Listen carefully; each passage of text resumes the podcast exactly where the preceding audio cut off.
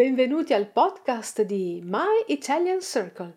L'episodio di oggi è Capire gli italiani, Understanding Italians. Today I'd like to read with you two passages from the beginning of Beppe Severnini's book La testa degli italiani, where he tries to get inside the head of Italians and to explain it to non-Italians. Essere italiani è un lavoro a tempo pieno noi non dimentichiamo mai chi siamo e ci divertiamo a confondere chi ci guarda. Diffidate dei sorrisi pronti, degli occhi svegli, dell'eleganza di molti e della disinvoltura di tutti.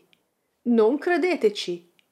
O meglio, credeteci se volete, ma poi non lamentatevi. According to Severnini, being Italian is a full-time job un lavoro a tempo pieno, and we take pleasure in confusing outsiders. We wear a mask with a ready made smile, but you shouldn't believe everything you see. The key word in this passage is disinvoltura. What does it mean? It has both positive and negative meanings. Una persona disinvolta is someone who is relaxed, at ease, but also cheeky, even sketchy. Someone who can easily take advantage of a situation. It's often used as a euphemism for unscrupulous and untrustworthy. Examples. Sono timida, ma mi sforzo di apparire disinvolta. I am shy, but I try to look at ease. È troppo disinvolto con i soldi. He's too casual with money.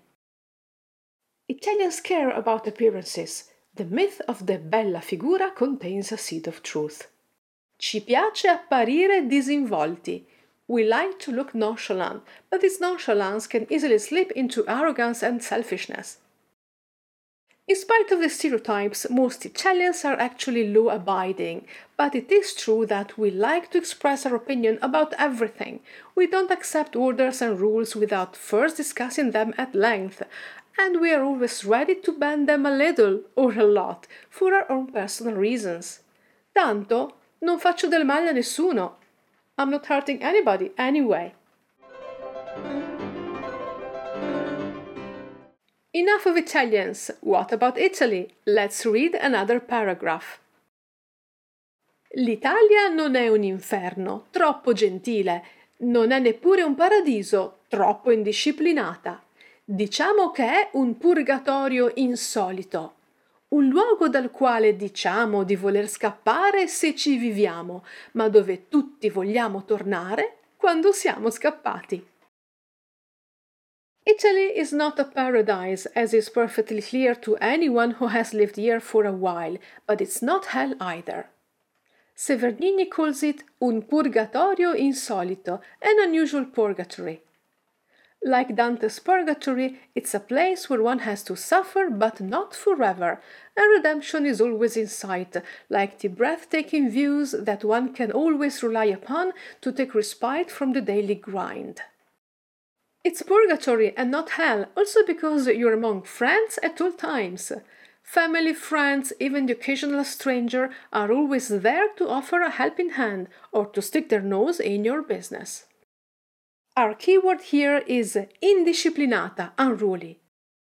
Although you may catch a glimpse of heavenly perfection here and there, most of Italy always looks a little unkempt and sometimes positively messy.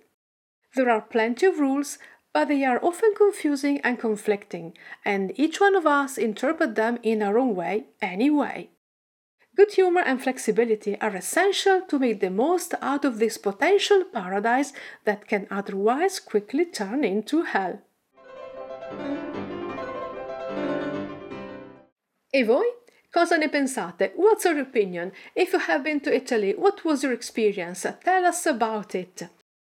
Ciao e vi aspetto per il prossimo episodio del nostro podcast.